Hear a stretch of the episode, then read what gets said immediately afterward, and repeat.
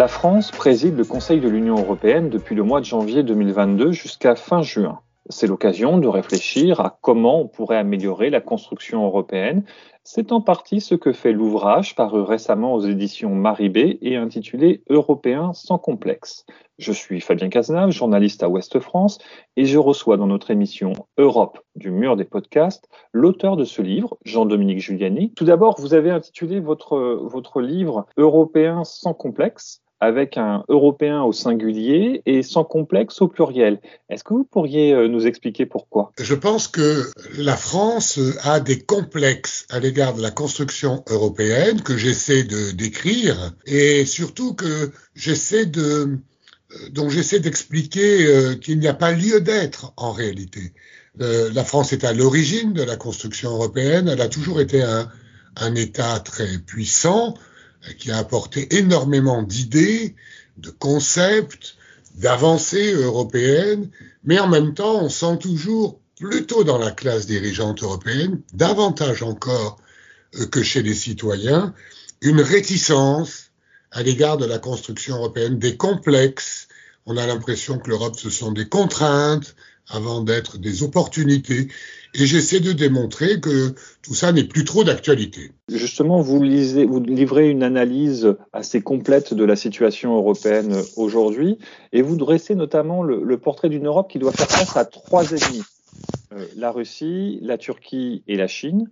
Vous expliquez notamment que le modèle européen les dérange, ce type de puissance. Est-ce que vous pourriez nous dire pourquoi? Oui, bien sûr, parce que d'abord, euh, ce qui est nouveau pour l'Europe, c'est qu'elle euh, se découvre des ennemis on le voit avec la crise russe, ukrainienne, euh, alors qu'elle n'en avait pas l'habitude. Elle a été bâtie pour la paix, pour des relations stables et civilisées avec euh, ses voisins et les grandes puissances euh, du monde. Et là, le modèle européen, qui est un modèle pacifique, qui est un modèle de droit.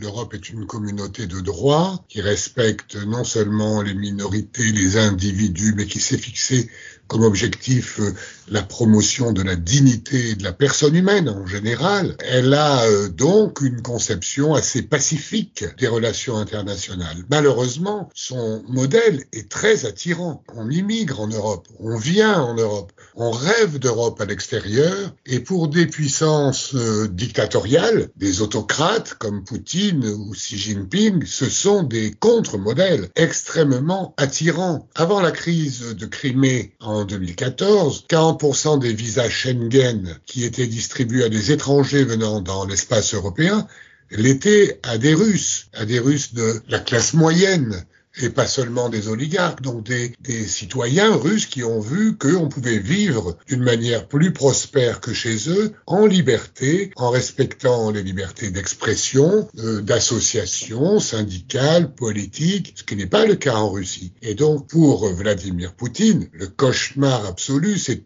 à ses frontières, une Europe, voire une Ukraine et une Europe qui s'étend par ses valeurs, pas du tout par l'expansion militaire, qui donc attire et fait rêver une partie de ses concitoyens. Je pense que c'est la même chose pour la Chine, même si elle est plus lointaine, ou pour la Turquie d'Erdogan.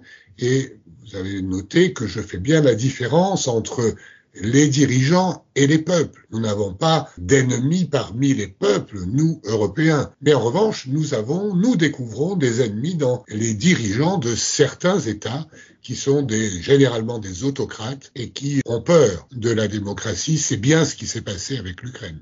Je précise à, nos auditeurs que ce livre n'est pas qu'une analyse de la situation géopolitique, autant du point de vue externe à l'Union européenne que du point de vue interne. Par exemple, vous abordez également les, sujets du rapport au droit en Pologne ou, ou en Hongrie. Euh, mais vous faites également des propositions pour changer le rapport des Français aux politiques publiques européennes. Vous proposez notamment que le futur gouvernement français ait un vice-premier ministre en charge de l'Europe. Je sens que vous n'allez pas vous faire que des amis du côté du ministère de l'Europe et des Affaires étrangères, dites-moi. Écoutez, moi je n'ai absolument rien contre les diplomates qui sont euh, en France de très grande qualité et qui ont fini par intégrer la dimension européenne après l'avoir longtemps ignorée. Ils en sont les spécialistes, mais le, les politiques européennes aujourd'hui, ce n'est plus de la politique étrangère, pas entre nous. pas entre partenaires européens. Nous partageons de plus en plus des euh, éléments de politique intérieure qui sont, qui doivent donc être davantage contrôlés, davantage identifiés et sur le plan national, davantage coordonnée. Été choqué par euh, les réactions de certains lorsque la Cour de justice de l'Union européenne explique que même les militaires ont le droit euh, aussi à euh, les directives qui protègent les travailleurs, ou lorsque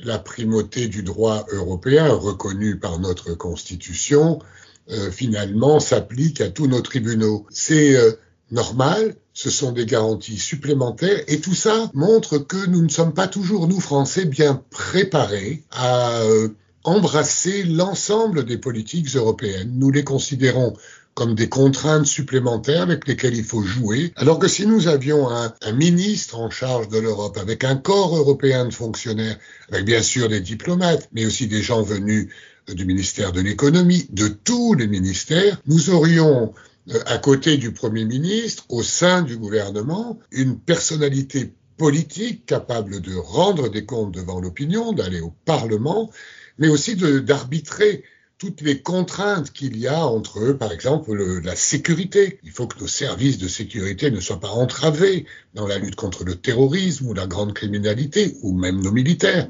Mais en même temps, pouvoir faire des accords avec nos partenaires européens pour être plus efficaces. Dans la réalité, c'est déjà comme ça que ça se passe. Les grandes enquêtes euh, transnationales au sein de l'Union européenne, il y en a deux, trois qui viennent de marquer la lutte contre la grande criminalité, eh bien, elles se font en coopération entre nos polices, nos juges, nos magistrats, nos fonctionnaires. Tout ça doit être mieux coordonné et mieux pensé dans un esprit pro-européen, d'efficacité au service des citoyens, plutôt seulement que comme des arbitrages rendus dans des négociations diplomatiques. Alors, vous conseillez également euh, aux commissaires européens d'arrêter de s'exprimer par le truchement de leur porte-parole.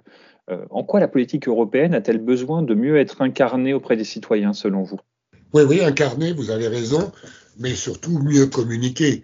C'est-à-dire que regardez comment euh, font certains commissaires, qui sont ceux qui sont les plus marquants aujourd'hui, Thierry Breton, par exemple. Il n'hésite pas à s'exprimer, à venir euh, au Parlement européen, au Parlement, dans les parlements nationaux, à la radio, à la télévision.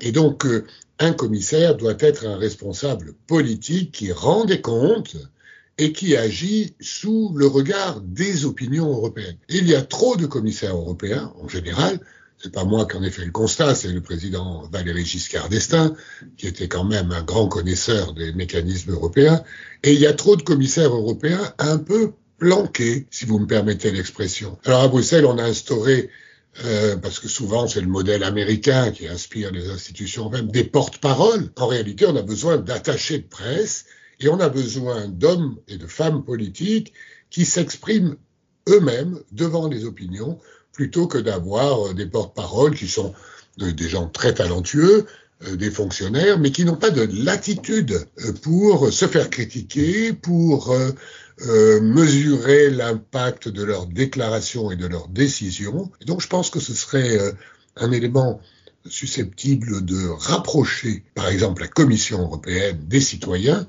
si les commissaires étaient obligés de s'exprimer eux-mêmes. J'ajouterai un point, peut-être euh, le partagez-vous. Moi, j'ai appris que on communiquait quand on avait quelque chose à dire. Or, pour être très transparent, donc l'intention est louable. La Commission européenne fait un point de presse tous les jours à midi, et donc c'est en quelque sorte tous les jours à midi, on met une cible et on dit aux journalistes, voilà, euh, vous pouvez tirer là-dessus, et donc essayer de faire dire une bêtise à des porte-paroles qui n'ont pas de marge de manœuvre. Je pense que cet exercice-là devrait être revu on doit communiquer quand on a quelque chose à annoncer. On doit faire des conférences de presse sérieuses avec possibilité de se faire critiquer, torturer euh, par les journalistes qui représentent l'opinion. Et puis le reste du temps, euh, ben, on n'a pas besoin de prendre la parole toujours. Voilà, nous arrivons au, terme de cet euh, entretien, Monsieur Giuliani. Euh, je, vous invite, chers auditeurs, à vous procurer ce livre qui fait environ 150 pages, écrit donc par Jean-Dominique Giuliani, le président de la Fondation Robert Schuman, et qui est intitulé Européens sans complexe, publié aux éditions Marie B. Au revoir et à bientôt.